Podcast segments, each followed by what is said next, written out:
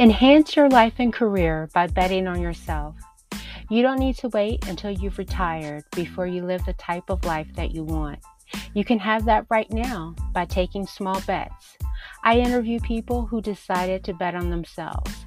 They share the good, the bad, and the downright ugly. It's a transparent and honest discussion about taking risks, overcoming challenges, resilience, burnout, and success. This show features guest interviews with entrepreneurs, employees, side hustlers, and stay at home parents who share their Me Bet journeys.